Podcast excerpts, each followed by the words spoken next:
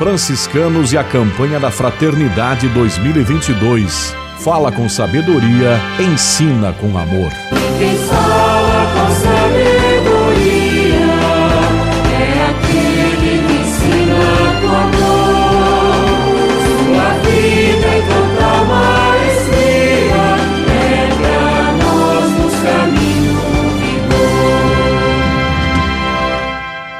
Esta é nossa série de entrevistas, nosso podcast sobre a campanha da Fraternidade 2022. O tema deste ano, Fraternidade e Educação, o lema Fala com sabedoria, ensina com amor, livro dos Provérbios, capítulo 31, versículo 26. Hoje o nosso tema, Educar para o Diálogo. E temos com muita alegria a participação da professora Esther Batistella, professora do curso de Psicologia da Universidade de São Francisco. Paz e bem, professor Esther, que bom mais uma vez contar com a sua presença e com a sua colaboração. Paz e bem, Frei, muito obrigada mais uma vez pelo convite. Muito bom estar aqui com vocês. Professor Esther, qual é a importância do diálogo para o processo educativo? Bem, acredito que o diálogo ele deve ser a base de toda educação em qualquer âmbito onde haja uma interação entre dois ou mais indivíduos, né? Seja na família, na escola, no trabalho, na vida social. É o diálogo que permeia essa relação. Por isso, dialogar implica, sobretudo, escutar ativamente o outro, antes de expressar a sua ideia ou opinião. Quando escutamos verdadeiramente o outro, demonstramos nosso apreço ao uso da palavra, como uma forma de envolver a outra pessoa e tudo aquilo que ela traz, seus medos, seus afetos, sentimentos, ideias, né? As relações interpessoais, é, no meu ponto de vista e de vários autores da pedagogia e da educação, elas devem ser pautadas no diálogo. Dialogar não significa ter que aceitar tudo ou concordar com tudo que a outra pessoa diz. Isso não é diálogo, isso é uma forma de submissão ao outro. No diálogo, a relação é entre iguais, uma relação fraterna. O importante numa boa comunicação é valer-se do diálogo para percebermos e escutarmos o ponto de vista do outro, nos dando a possibilidade de concordar ou não com o que o outro diz é uma escuta baseada no sentimento de respeito e que precisa ser exercitada diariamente, aprendida e ensinada, como a pedagogia do diálogo. A pedagogia do diálogo, ela pode ser exemplificada pela importante relação que estabelece entre a fraternidade e o diálogo, constituindo-se uma atitude fundamental para relações mais saudáveis e humanizadas no processo educativo. Professor Esther Batistella, dando-nos a alegria da sua presença aqui em nosso podcast, nossa série de entrevistas, uma produção da província franciscana da Imaculada Conceição do Brasil, trabalho de parceria entre as frentes de evangelização da comunicação e da educação. Professor Esther, é certo considerar que o exercício de educar também pressupõe a tarefa de impor limites àquele a quem se educa? O limite faz parte do educar. No entanto, eu diria que mesmo o limite, ele deve ser construído pelo diálogo e não pela imposição. Não negociar o que é inegociável faz parte do processo educativo. Mas ao conversar sobre os limites, ao explicar as razões do que não pode ser feito com qualquer pessoa, em qualquer faixa etária, devemos ser autoridades e não autoritários, que são coisas completamente diferentes. Ser autoridade implica ter responsabilidade, cuidado e respeito pelo outro. Já ser autoritário implica numa relação de desigualdade de um sobre o outro. Um manda, o outro obedece. Um fala, o outro cumpre. Sem que haja um entendimento, uma explicação, um diálogo sobre as razões da proibição.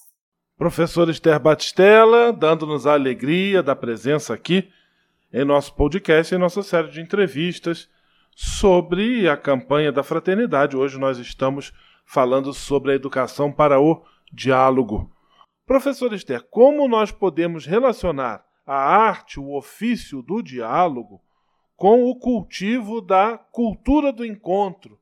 Cultura do encontro tão propagada e apresentada também pelo nosso querido Papa Francisco. Bem, Frei, eu acredito que seja próprio de quem educa cultivar, incentivar e promover a cultura do encontro.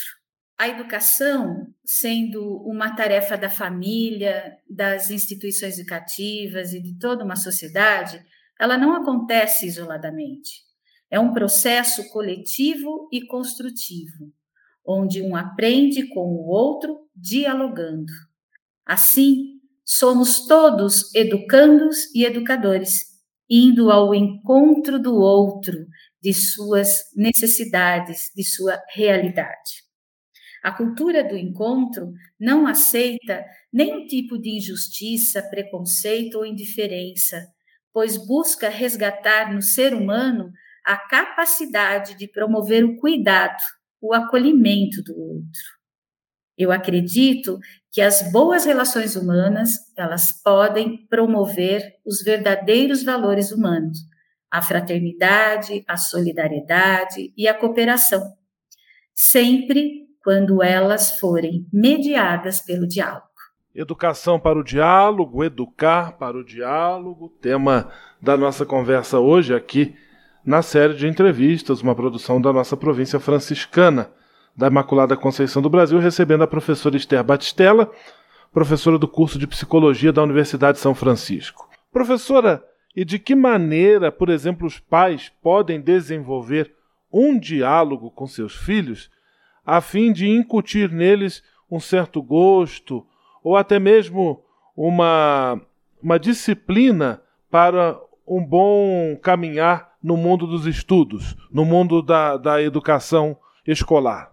Eu acredito que os pais, eles devem ser o exemplo para os seus filhos na arte de dialogar, né? Quando começa um diálogo com os pais, né, é, naturalmente os filhos começam a participar desse momento e sentem a necessidade de também conversar, né? Há momentos na casa em que o diálogo ele precisa ser é, vamos dizer assim, evidenciado, né? O dialogar com todos, por exemplo, quando estamos à mesa, né? Não com celulares ou com outros equipamentos, né? A conversa precisa ter ali o diálogo com a família. E é nesse exemplo que os pais podem incentivar os filhos a também é, manter esse diálogo com os seus colegas, né, ouvindo é, e se colocando cada vez mais no lugar do outro. É, esse exercício a gente começa lá na educação infantil, lá na pré-escola, né, ajudando as crianças a perceberem é, os seus sentimentos, a identificar os seus sentimentos. Lá na educação infantil, é muito comum é, que os professores né, se valham do diálogo com as crianças, né, mesmo porque elas estão aprendendo a se colocar no mundo, é, e também ajude as crianças a usarem o diálogo como uma ferramenta para se comunicar, né, desde pequenininho, a lembrar, a, a entender os seus próprios sentimentos, a se colocar com os próprios sentimentos e, principalmente, ajudar as crianças a se colocar no lugar do outro. Uma tarefa bastante difícil, porque quando pequenas, é, elas encontram-se numa fase heterônoma, onde elas precisam de um comando do adulto. Mas não é impossível de, de se fazer. Aliás, é necessário que se faça é, incentivo para o diálogo, para que elas possam superar essa fase de heteronomia e conquistar autonomia. E assim, com a vivência, com os exemplos, essas crianças elas conseguem cada vez mais se expressar e aprender também a ouvir o outro. Professor Esther, eu quero agradecer mais uma vez a sua disponibilidade de sempre, a sua gentileza em estar conosco Dessa vez em nossa série de entrevistas sobre a campanha da fraternidade, tratando desse tema tão fundamental e necessário para os nossos dias, o tema do diálogo. Um grande abraço, professora, que Deus abençoe e ilumine sua missão. Tudo de bom, paz e bem. Um abraço, Frei, paz e bem a todos. Franciscanos e a campanha da Fraternidade 2022 fala com sabedoria, ensina com amor. Quem fala com sabedoria,